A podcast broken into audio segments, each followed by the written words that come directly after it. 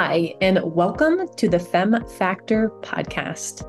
We're your co hosts, Dr. Laura and Dr. Nicole. This is a place for women just like you, desiring to learn, be inspired, and find community. We'll be discussing everything from health, longevity, and aging to mindset, high performance, and cycle syncing to intuition and healing physically, emotionally, and spiritually all from a lens that is based both upon the latest health research and feminine energetics. Blending equal parts scientific evidence and inner wisdom, we invite you to elevate your biology, empower your intuition, and embody your magic.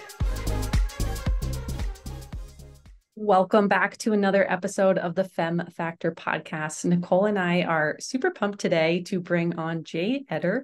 She is a board certified physician's assistant. She has run a very successful gut health consulting company and is, of course, the owner of her newest venture, Microbiome University, which is all about you know teaching clinicians and practitioners out there how to effectively design gut protocols and help people with their gut health. So she is literally the gut health queen. Jade we are so excited to have you here today. I have a whole list of questions and just welcome to the show Thank you. Again, like I said, just so honored to be here.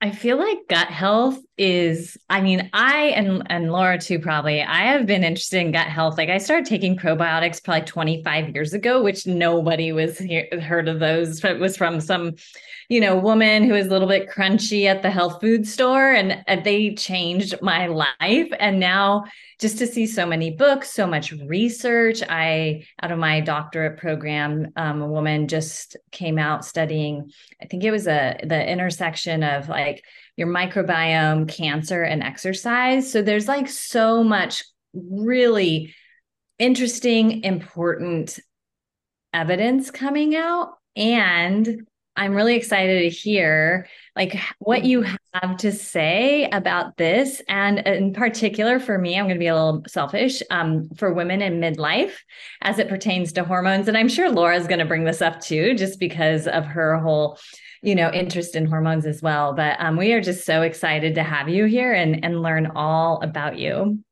well, I would love to dive into that topic because I get asked so often about prebiotics versus probiotics and what should I be taking? And my answer to that is there is not a one size fits all approach. Um, and if someone is encouraging you to take something because everyone else is taking it, you should run in the opposite direction. Um, your unique microbiome is determined in the first one to three years of life based on your specific circumstances. So, a lot of that comes from vaginal seeding from the mother it comes from maternal skin to skin contact and that can be from paternal too so anyone that you're really coming into contact with you know kids are kind of dirty you know you touch the soil and then you put it in your mouth right we pick things up that is all seeding and colonizing your unique microbiome so you have a unique blueprint that does not look like anybody else's blueprint so a probiotic that might make you feel really good and help your ecosystem thrive will sometimes do the exact opposite this is why your friend can say, Hey, I feel so great on this probiotic. You should go try it. And it does absolutely nothing for you. And this is where, really where I think personalized and customized protocols comes into the conversation because once we actually have some objective data and we know what your unique microbiome looks like then we can talk about what are some targeted protocols that we can utilize that would then take your health to the next level so I don't think the one size fits all approach is really appropriate. And I really think it just leads to a waste of money and sometimes adverse effects too. I've seen other, I've seen women swing the other direction where they come to me and say, I feel horrible and I can't get back on track now that you know someone on the internet was recommending me to take this and i took it and now i am a disaster That was actually my first experience with a probiotic. It was like before I really got into health and wellness, I was in college. It's like, oh, this seems like it would be a good idea. It made me feel terrible. I was bloated, like total mess. And then of course, you know, I found functional medicine not not too long afterwards and kind of realized that was a, a whoopsie. But um, you have such a lovely way of explaining this and helping people really understand just how personalized an approach to gut health is. So all of these kind of cookie cutter protocols and you know gut supplements out there. Like you really have to think about your own unique situation and what's going on in your body along the way. So i want to come i want to come back to what you mentioned around testing to break that down a little bit. But first i want to just talk a little bit more about you because obviously anyone could tell from that opening intro you are so passionate about this topic. You're so well versed on it um, is this the area that you always knew you wanted to study or it's just something that personal experience drew you yeah. to? Like share with us a little bit more about what brought you here to educating people about their gut so much. Yeah my story is a little bit unique. I would say if i went back to childhood and you asked me what did i want to be or do when i grow up? I would say i want to be a teacher and it's funny how everything has come full circle because now I do teach practitioners, but about gut health. And it wasn't till about the age of um, 13, 14 that I really knew like I wanted to do something that had to do with medicine and also had to do with gut health. I had sustained childhood trauma from a death and that trauma kind of carried through with me through childhood and those developmental years. And I developed a lot of gut dysfunction secondary to that. And we know that there's a huge connection between nervous system and gut dysreg- or nervous system dysregulation and gut dysfunction. And so, just like you know, the 40 other million Americans in the United States are struggling with IBS, I went through the whole runaround of the CT scans, the blood work, you know, being failed by the conventional system, being told that's just in your head, you just have anxiety. So I knew I really wanted to change the narrative around that. So it was very clear to me early on that medicine was where I was going to be headed. Um, so I ended up going, I got my bachelor's degree, went back, got my master's degree, um, was practicing as a physician assistant. I had already had a job in gastroenterology and hepatology before I even graduated. Like that's how much I knew what I wanted to do. And I was really, really well connected in my hometown. Um, but it, it didn't take me too long to realize that um, actually wasn't able to serve people to the highest capacity in that model. And I felt really burnt out very quickly of, you know, the system of 15 minute appointments, not being able to really dive into what's what's actually at the root of why people are struggling with gut dysfunction. It's a very complex topic because it's so interconnected, right? Like our gut crosstalks with the immune system, um, hormones, all of it. So during that time too, when I was feeling burnt out, then I was ended up my IBS had been kind of trans correlate. I don't. I guess you would just say things just got worse. I was more stressed, right? Like life happens, and then I ended up getting diagnosed with autoimmunity, which we know is a common cascade for a lot of women. They start with IBS, that dysfunction then intestinal permeability, immune system gets kind of fired, and then autoimmunity happens.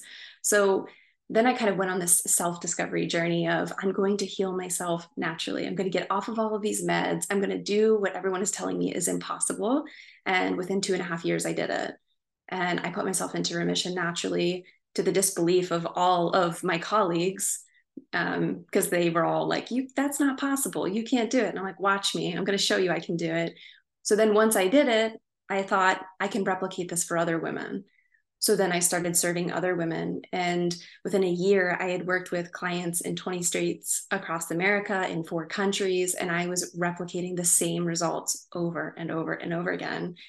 And um, I was out at a conference last year, and all these practitioners started coming up to me like, Will you mentor me? Will you teach me how to get the results that you're getting? Like, I'm just running up against a wall and that was i think the light bulb moment for me where i was like yes i've replicated this so many times that i can teach you how to do this and that then turned into my second company um, and one of the aspects of that company is mentorship but the other part is microbiome university which you had mentioned earlier is a place where um, I mentor practitioners. How do we interpret testing? How do we look at our clients and create customized protocols unique to them? And uh, that's kind of where the journey ends and begins at the same time for me right now. wow. So when if um, if I missed it, I'm sorry, but what really like directed you into looking more at functional medicine and testing in that way because you were so in this model medical model gastroenterology i'm sure they were you know pushing for IBS all the different meds and things like that. Was, was there someone specific another practitioner or did you just happen to go down like a google rabbit hole and come upon functional medicine or you saw a little bit and then you're like oh i'm going to go get um, you know get training and specialize in gut health via functional medicine or how, how did that look? I was desperate. That's what that looked like. Um, i was so unwell i can i can picture it in my head so clearly i was sitting at my desk taking virtual consults in gi and I'm talking to people about their chronic diarrhea. Meanwhile, I'm hooked up to an IV pole that's out of the view because I was so dehydrated from being sick and not being, I had an eight in days. And I remember thinking to myself, I'm on high dose steroids. I'm on immunosuppressive drugs. I'm requiring two bags of IV fluids to keep myself running. And this is supposed to be my reality for the rest of my life. And up until this point like i was a collegiate athlete. Like i'm healthy. I'm very like conscientious. At that point again did not know that nervous system dysfunction could drive such gut dysfunction. But um yeah so i started looking into other options. Like what else is out there? There's got to be something. And i started diving into the research and realizing there was a huge connection between IBD and the foods that we were consuming. And I'll never forget um, one of the colleagues, the physicians that I was working with at the time. I went into his office and I knocked on the door and I'm like, hey, what do you think about like diet being the cause for IBD? And he was like, there is no cause. Like, that's like, I mean, yeah, you could try it, maybe it'll help, but it's not going to fix your problem. And I'm the type of person where like if somebody tells me that I can't do it, I'm kind of like, okay, watch me and do you want to give me a timeline? so for me, that was like mission accepted. And so once I started, I started reading books and uh, then that led me down the rabbit hole. Then I started looking into grounding and then you can just see the, the cascade just kind of kept going and going. Yeah. Yeah, all such all such important components and what I, I love about your explanation is you're showcasing how multifaceted this is, right? Like, I think a lot of people who maybe aren't familiar with functional integrative medicine, maybe aren't familiar with nutrition, something goes on with their gut, they're kind of like, oh, okay, I have to take this medication for it, right? Like, I have diarrhea, let me take this so it stops. Oh, I'm constipated, let me take something so it goes. And this is kind of that's the solution. And it, it it's it's so much more complex than that. It's the nutrition, it's movement, it's stress it's our response to stress. It's that nervous system. It's the terrain we already have in our gut. So of course we could spend time diving into all of these but i want to go back to what you mentioned earlier about how you can use some of this testing. You know we were having this conversation around probiotics to figure out what probiotics you might actually need but let's break down testing a little bit because i think there's a lot of misinformation around testing out there. There's a lot of practitioners telling people that gut testing is pointless. Mm. Um, yet here are practitioners like you changing people's lives day after day with functional gut testing. So, can you just break it down a little bit for us and kind of talk about what it's looking at and how it helps to really personalize these approaches? Yeah. One of the things I was thinking as you were talking was, um, I always used to tell clients like you don't have a Miralax deficiency. Like you weren't born with like, you know, Miralax in your body and like you're deficient. Like us relying on Miralax is really just a temporary solution or band-aid. And I say temporarily loosely because people then maintain that for years on end. And I'm like, why wouldn't you want to uncover the real reason why this is occurring for you so that you don't have to rely on these drugs? Um, but yeah, I would love to talk about testing. Um, you go to your conventional doctor and you don't feel well, and what do they do? They order blood work, right? Or then they say, Well, I don't know. I don't have x ray vision, so maybe we should get a scan.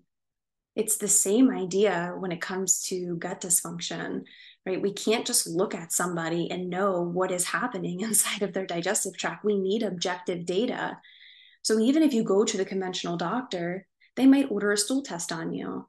and they're going to try to look for do you have white blood cells in your stool? Do you have inflammation that's present? Do you have parasites? Are there bacteria present that we can put you on an antibiotic for? But what functional medicine testing does is takes that even a step further and says okay instead of looking at these broad markers what we're going to do is take the research that we've done around specific bacteria in the gut and we're going to try to look and isolate different strains of bacteria in your stool. So what it's doing is it's looking to identify what does your unique microbiome look like? What bacteria do you have present? What viruses, parasites do you have present? Fungi. And then on the flip side of that, it also looks at these intestinal health markers, but it takes it an even like a step further and tells us about the functionality, right? Like how is your digestive tract functioning?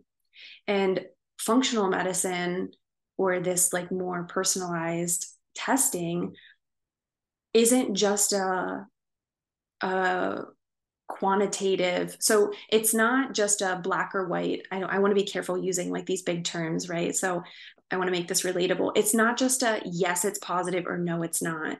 It's actually giving us numbers. So it's telling us on a scale where do you fall? And that is really valuable because that's when we start then having those conversations about what type of probiotics should we bring on here? What do we need to what do we need to use supplementation for to drive the needle? And what could we just lean on food for and that really comes down to like a numbers game and what your unique microbiome looks like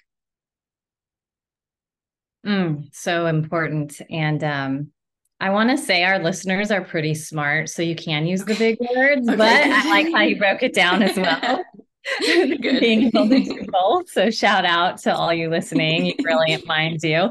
Um, and yeah, and so when you start with testing mm-hmm. And then you get results back, how how do you even begin to kind of navigate that? And especially with the client or patient because i'm sure a lot of times it could just be overwhelming not necessarily to you because you know what you're looking at and protocols and all that but for someone who's getting this news who might be really kind of you know set in their ways who maybe they're not supposed to eat get, eat certain things anymore but they're like I've done this my entire life and now you're saying what to not do that? You know asking for a friend but because I've had people t- tell me this you know like there's no way I'm giving that up and I'm like well okay you know I'm just the messenger. This is your data. Um so I'm wondering like how you are um, able to guide and help probably handhold a lot of times maybe even have to like give a shake a little. Yeah. Was everyone just like perfectly you know easygoing and let's do this and just tell me tell me what i need to do and and does it? Yeah. Well change requires change. And i think that's why there is a big difference between the approach that conventional medicine takes versus that of functional medicine when we're talking about which is easier or which has more more um, what's the word i'm looking for? Compliance? Conventional medicine a thousand percent. It's a lot easier to wake up in the morning and take a pill and wipe your hands. But for a lot of those people the reality is they take the pill and they still don't feel better so they're still stuck in this negative feedback loop that then just results in needing more. On the functional medicine side, it re- change requires change. So if you're saying, I don't want to take a supplement every day, then you have to understand that that vibrates with a repercussion. That instead of not taking the supplement, then you're constantly on this mindful healing journey of being aware of your surroundings, being aware of the toxins and what you're putting into your body, and making sure that you're minimizing stress and you're focusing on these things. So I always tell, I always make that, make sure that that expectation is very clear. And us as practitioners and clinicians, it is not our job to um, convince, it's not our job to um, force, this is not a dictatorship, it is a partnership. And so, what I am doing in my role, what I did as a consultant, and now what I teach practitioners is your job is to be educated enough to be able to sit down with a person, get to know their history, understand what has happened in their life that could be potentially driving the dysfunction, and then look at their testing and figure out how does it correlate. You become the detective that finally connects the dots for these people and you're the first person maybe ever in their life that's finally said, oh, this thing that happened to you at six years old could actually be impacting and driving this symptom that you're having right now. So your job is to be the bridge. The cl- clinician's job is to be the bridge that connects the two and then offers the solution, the natural alternative solution. We don't shame people for saying if it if it's best for you right now, to take this medicine, but we're just providing people with an alternative solution and, and guiding them along the way. And I do want to be very clear that I do believe that there is a place for conventional medicine. You know, if I am extremely sick, I want to go to the hospital, right? We have a beautiful healthcare system for acute care here in the United States. So there is a place for both of them. I don't think we should be shaming or forcing one way versus the other. We should just be educating and letting people make their own educated decisions. Mm, that was so beautifully said. I'll start with that last part and then go back. I think that's true. I think there is a there's a tendency on i mean i hate even calling them sides sides of healthcare like yeah. pitting them against each other conventional versus integrative and eh, i think even the terms get confusing because that term integrative is meant to consider all options it considers functional it considers cam therapies it considers conventional options to do what's in the best interest of a given human right what mm-hmm. that person needs and i i love kind of what you said about what a clinician's job is is it's not your job to convince someone to do mm-hmm. something to make them do it like it's to really connect the dots for them and guide them and show them there's another way to kind of get rid of this cycle of symptoms but ultimately the person across the table like and we all three of us sitting here have all been patients for illness before like yeah. we have to be the ones brave enough to take action and yeah. like you said change change requires change and i mm-hmm. something that you brought up a couple of times that i'm i'm glad you mentioned is talking about the nervous system talking about mm-hmm. trauma i think more and more people are becoming a little more trauma informed and understanding just how relevant it is to a lot of chronic illness but nervous system regulation i feel like is another one of those things that's just a hot topic on the internet right now. Like everyone's talking about mm-hmm. regulating your nervous system but someone like you who I, I think truly understands what that is i would love to hear like just a quick explanation of what you think that means. Yeah. Yeah. Well there's a I believe when I say nervous system dysfunction, it's the way that the inputs coming into the system, how your brain is interpreting that, sending the signals, and then how that drives the function, the biology, right? And when I talk about like trauma, we know that trauma in the developmental years can significantly change the way that we have responses in the body, right? So when input comes in from the outside world, like from our senses, our body is scanning what is coming in based on our past experiences. And so you can have something that have happened to you 20, 30 years ago. And we see this a lot in like in PTSD from in soldiers is when that signal comes in, the brain stem, there's like a hierarchy of how the body interprets. So that signal can come in, the brainstem is activated, neuroimmunology then kind of kicks on, and the stress hormones are activated. So like that is then when the brain decides okay is this a, a, sympathetic or a parasympathetic state that i need to be in? So when that's happening when our body is when the senses when it's coming in and our body our mind is trying to figure out based on the past is this safe or not? That will shut down the cortex. So you can't access your higher thinking in that moment. This is like this is happening automatically without you being able to control it. This is why people will have like extreme bouts of anxiety or dissociation or shutdown before they even realize what is happening. The conscious thinking mind cannot identify, like, oh, this is something that happened 30 years ago. Like, we're safe now, everything is good. So, if you don't focus on your traumas, if you don't focus on neuroplasticity and rewiring the way that you're perceiving those traumas coming in, you immediately are kicking out stress hormones like cortisol, right? So we know then that's going to start like dysregulating the hormones, can throw off the circadian rhythm, especially if like those evocative cues are coming in like later on in the evening. Scents can throw people off. But even then, from a gut standpoint, when you're kicking out a lot of cortisol, it's going to start shutting down digestion. So then you got people trying to eat when their digestion is shutting down and they're diverting blood out to the peripherals because they're thinking like it's time to run away. I'm in fight or flight. Well, digestion is slowing. They're starting to bloat. Then they're getting excessive fermentation that's happening. Overgrowth is developing because the pH is starting to change. And when we kick out a lot of cortisol because we have these cues happening over and over, and sometimes it's happening and you're not even realizing it's happening, your blood sugar goes out of control. And then that's a, a whole nother topic. so you can see how I think people, when they they loosely, you're right, Laura, they say loosely like nervous system dysfunction. And I think they think that just means people are stressed. And yeah, superficially, it does mean that they're stressed, but there is a whole kind of a subset of like what is happening from a brain standpoint and how the signals are being sent and what chemicals are being released that's then resulting in the stress response that then is driving the dysfunction. So it's not good enough to just say you need to go meditate. Like that's really not going to help anyone. I mean, I mean in the moment, but like that's not actually rewiring the root cause driving the dysfunction.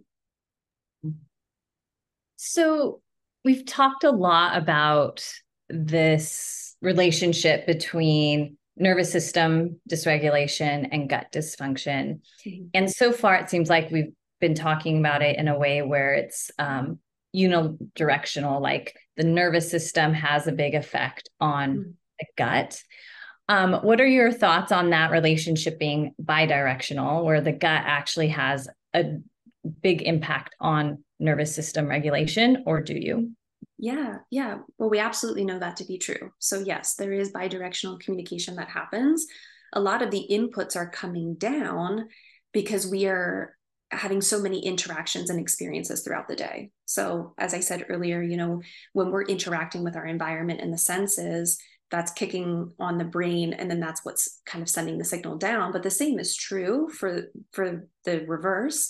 And we know that there are a lot of neurotransmitters that are made within the digestive tract and that is also dependent on the unique bacteria that you have in your unique microbiome but also dependent on the foods that you're putting in as well. You have to give those bacteria the foods that they actually need to make those neurotransmitters to be able to send that signal and elicit that signal back up. But here's a great example. We know that those who have sustained stress, like prolonged stress, okay, so I'm not talking about just like an acute incident, prolonged stress, like periods of grieving or trauma, anything like that, we know that those who have nervous system dysfunction driven by that are actually more sensitive to cues in the gut than someone who has not sustained trauma.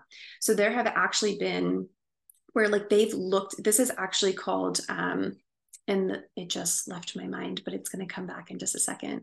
Um, but it's essentially, um, oh my gosh, I'm having like one of those brain fart moments, you know, where like you're trying to pull it from your brain and it's just not coming. Um, but oh, it's not me for once. yeah.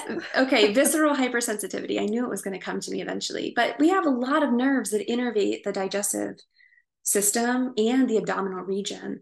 And what they found was those that actually are labeled with IBS, that's more so driven from like trauma or from this nervous system standpoint, they will actually perceive the distension of their abdomen to a heightened degree than somebody who has not sustained that trauma.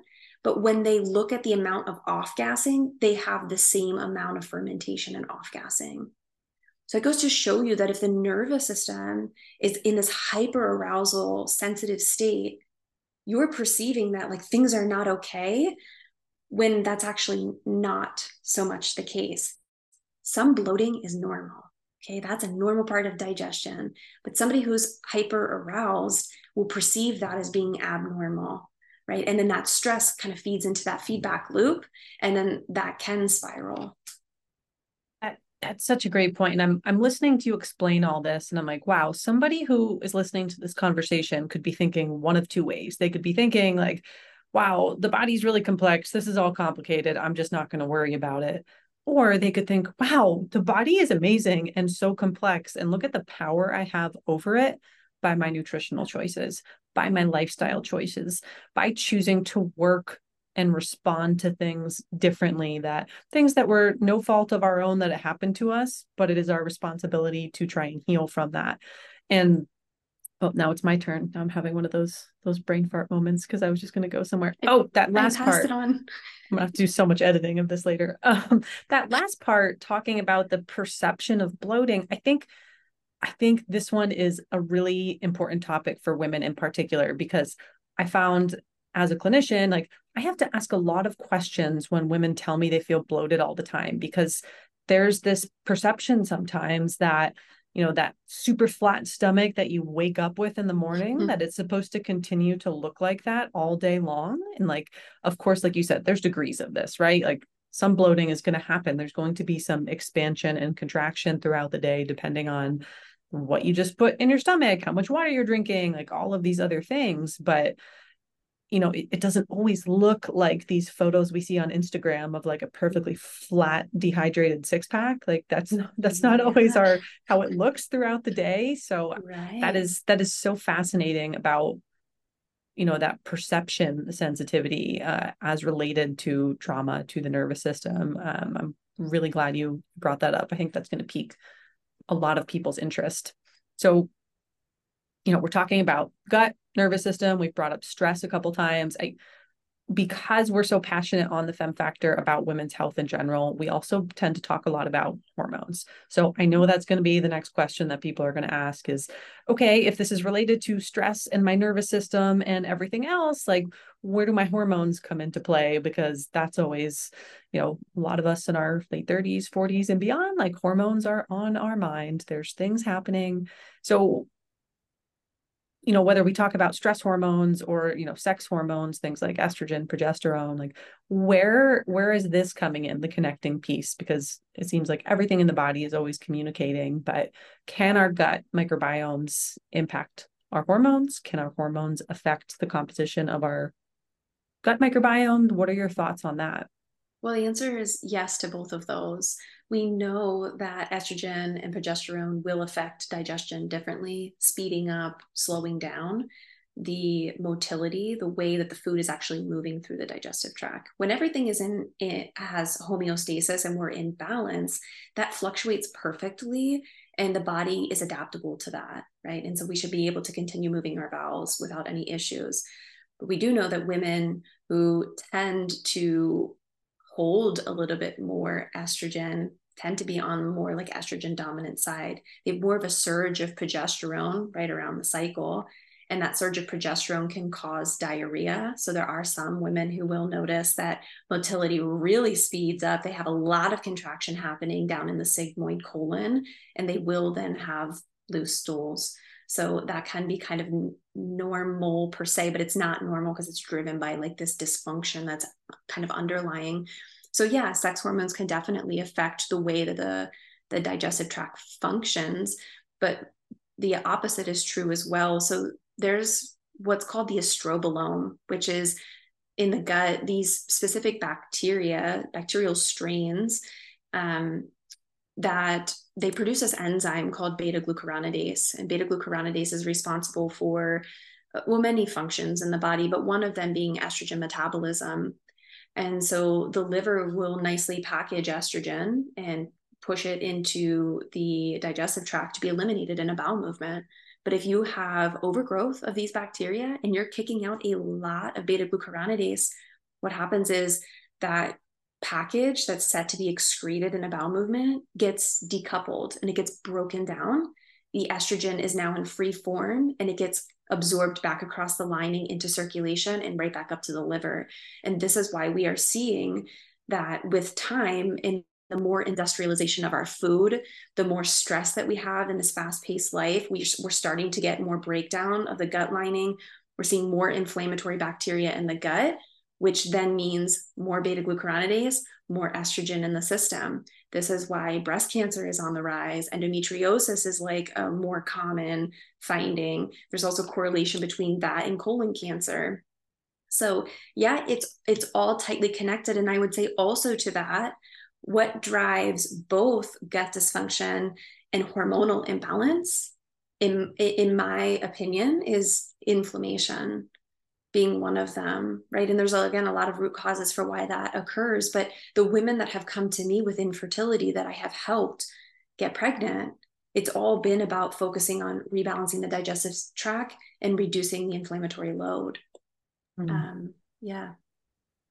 So I have a question about the other end, more along the lines when women are going through perimenopause and may, and then into menopause, where they're not estrogen dominant anymore. Mm-hmm. And I'm wondering because the estrobolome has such an impact on estrogen, and I could be wrong, but I think I even read that it helps. They do pr- produce some estrogen like our gut does produce some estrogen through the mm-hmm. is that mm-hmm.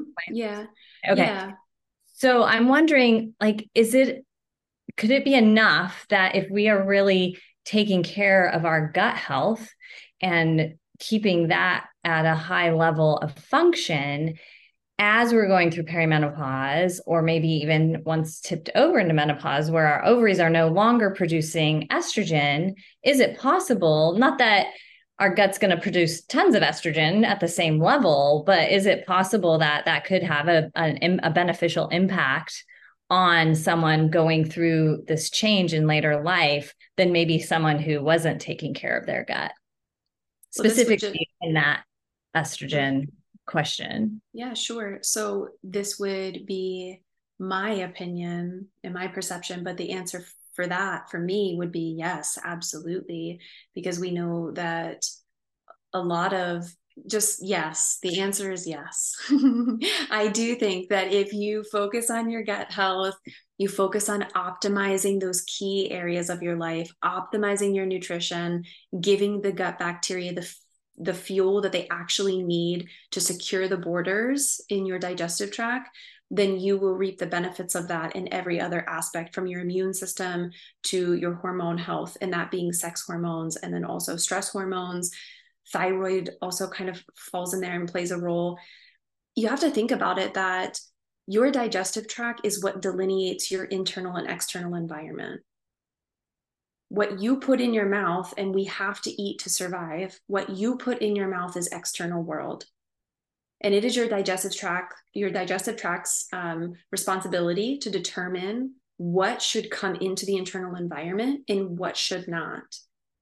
And that requires your digestive tract being hyper aware your immune system being responsive and us also having a very tight regulated defense system and when we have a lot of stress and a lot of toxins and we're eating industrialized foods that are sprayed with, you know, glyphosate, which we know is breaking down the, the defenses in the digestive tract, you leave yourself susceptible, which means then your immune system becomes activated. This is why autoimmunity is such a big issue.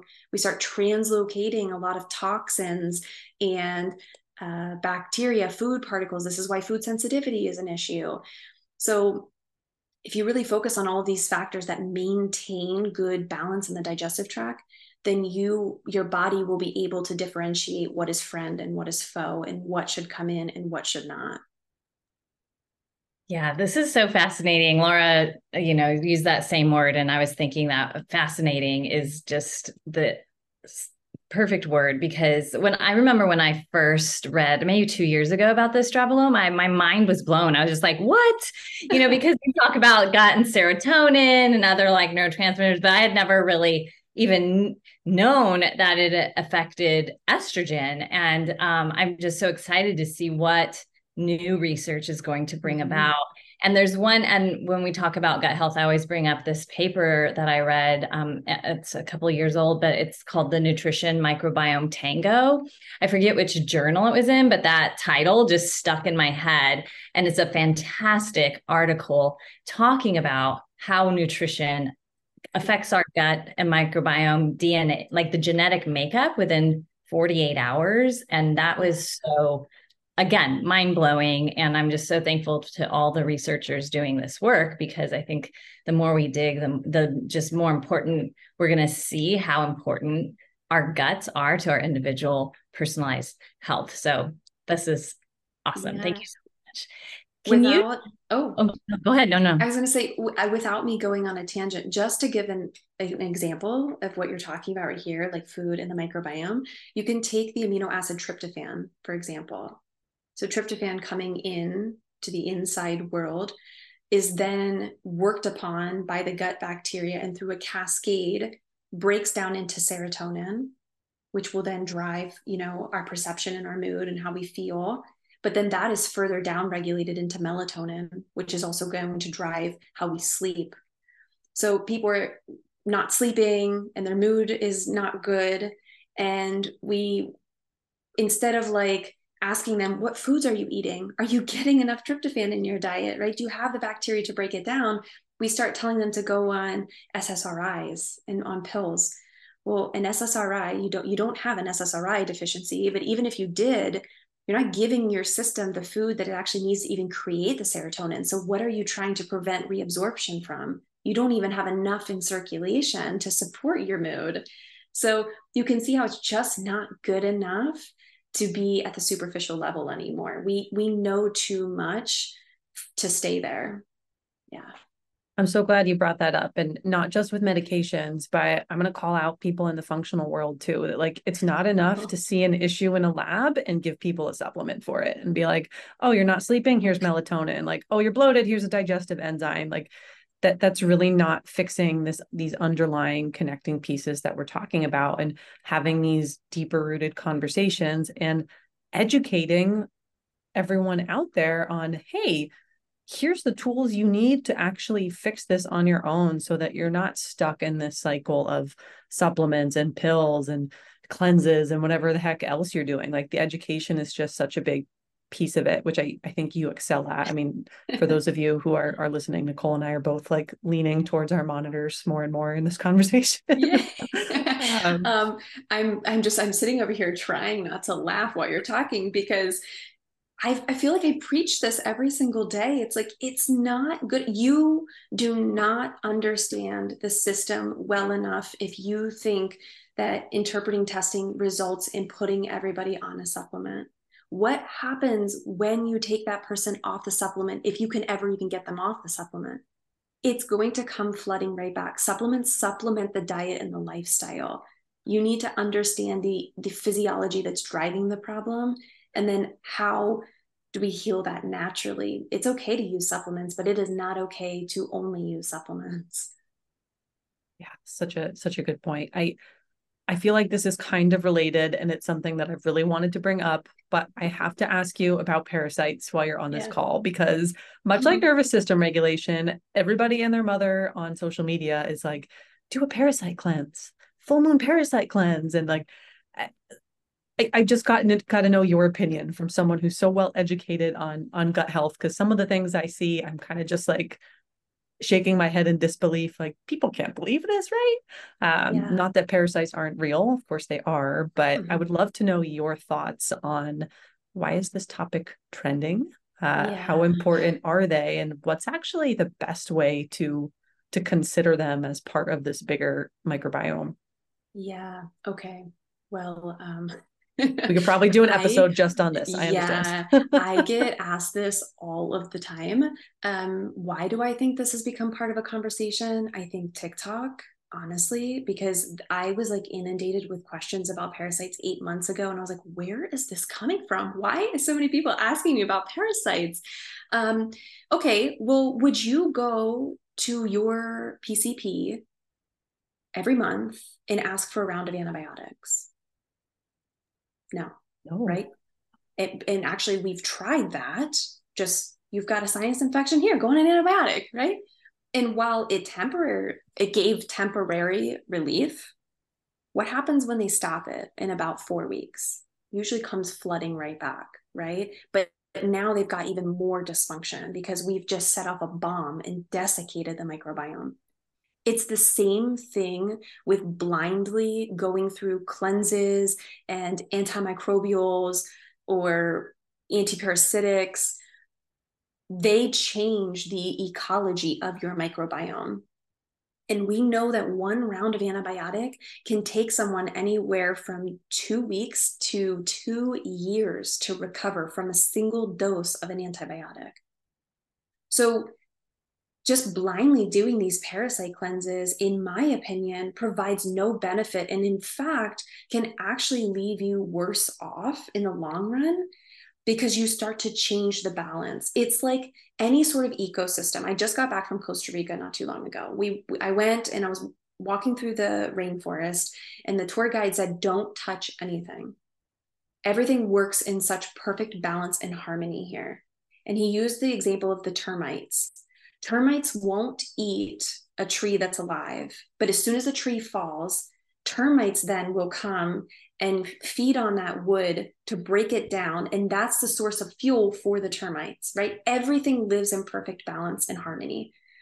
If you are giving your body what it needs from a nutrition standpoint, sleep, you're reducing your toxins, you're moving, you're getting sunlight, your vitamin D status is okay, like all of these things that we know that we need for optimal functioning from a gut standpoint, immune standpoint, your body will work in perfect harmony and unison, and your commensal bacteria will outcompete. So, even if something does come in the system and it makes it past the stomach acid, then you have a second line of defense where you have your commensals that can usually outcompete. The only time it becomes a problem where we're worried about somebody getting overgrown with parasites, it's the parasites are not really the problem they're pointing to a much deeper issue that your defenses are not in place to be able to sustain these things coming into the system. So instead of putting yourself on berberine and wormwood and any other protocol that you're thinking about putting yourself on, which is only going to be detrimental long term, and you're going to end up coming to see someone like me because you've caused so much dysfunction, you need to be asking yourself, is there something wrong with my stomach acid? And what could be reducing that? Is my pH gradient off? Are my commensals not there because I'm not getting enough dietary fiber? Because we know, and that would be a conversation for a whole nother day, but we know that people aren't even getting enough food to support the commensals that are actually producing the vitamins and the neurotransmitters and all of the things that help to keep us healthy. So, without going down an extreme rabbit hole, I would urge extreme caution in blindly supplementing yourself because you could make things worse if you want to actually have objective data, you need to order testing and understand your unique microbiome. And you need to work with somebody who actually understands how to interpret and to sit down with you, listen to your health history, listen to your symptoms, and connect the dots for you. One of the arguments that you'll hear many practitioners say is that it's not accurate. It's not accurate, right? It's, it's a snapshot in time. Well, if you want to actually, like, if you want the objective data, you're right. Sometimes we're not releasing the ova, which are like the eggs from the parasite. And so sometimes it can be missed. You can do three consecutive samples for three days straight, like a stool sample day one, day two, and day three. And if those all three are negative for parasites and ova, I would not be going on any sort of parasite cleanse. Yeah, that is my take on it. Thank you so much for explaining that to us. Um, we always love to make sure our audience knows how to find you, and we'll definitely have your links in the show notes. But can you just tell us where people can connect, reach out, learn a little bit more about you? Yeah, I love Instagram. It's my favorite social platform, the only one that I'm on. And my Instagram handle is at the gut health queen. And my website is theguthealthqueen.org. And yes, I will make sure that you have the links to both of those. and you Jade puts out the best content, uh, and it always looks so nice and pretty. You like very good branding, just little aesthetic. Um, Thank you. so make sure you go follow her. We'll put the link to her Instagram, of course, in the show notes. Uh, Jade, this has been such a good conversation. I feel like you've been our first official pick her brain session where we've just like rapid fired questions at you, one after the other that people are just always asking us. So thank you for putting up with us and so you know graciously jumping from topic to topic um, we do have one final question though that we ask all of our guests um, which is if you could have a piece of advice for a younger version of you, what would it be? Trust the process. Yeah. Trust trust the process and let it be. It'll all fall into place. Mm, so good, so simple. Thank you, thank you, Jade, for spending this time with us. We are so grateful to have had you on the Femme Factor, and we look forward to actually having you on again if you're up for it. Yeah, absolutely. Thank you so much. This podcast is for general information and educational purposes only. It should not be considered medical advice and or treatment. Although we are both doctors, we are not medical doctors or your medical doctor. What has been discussed should not take the place of your personal medical professional's advice, treatment, diagnosis, or care. If you love this podcast as much as we do, please take the time to subscribe, share, rate, and review. And we'd love if you would follow us over on Instagram. Our handles are at dr.laura and at Dr. Nicole Marcioni, or you can just click on the links in our show notes.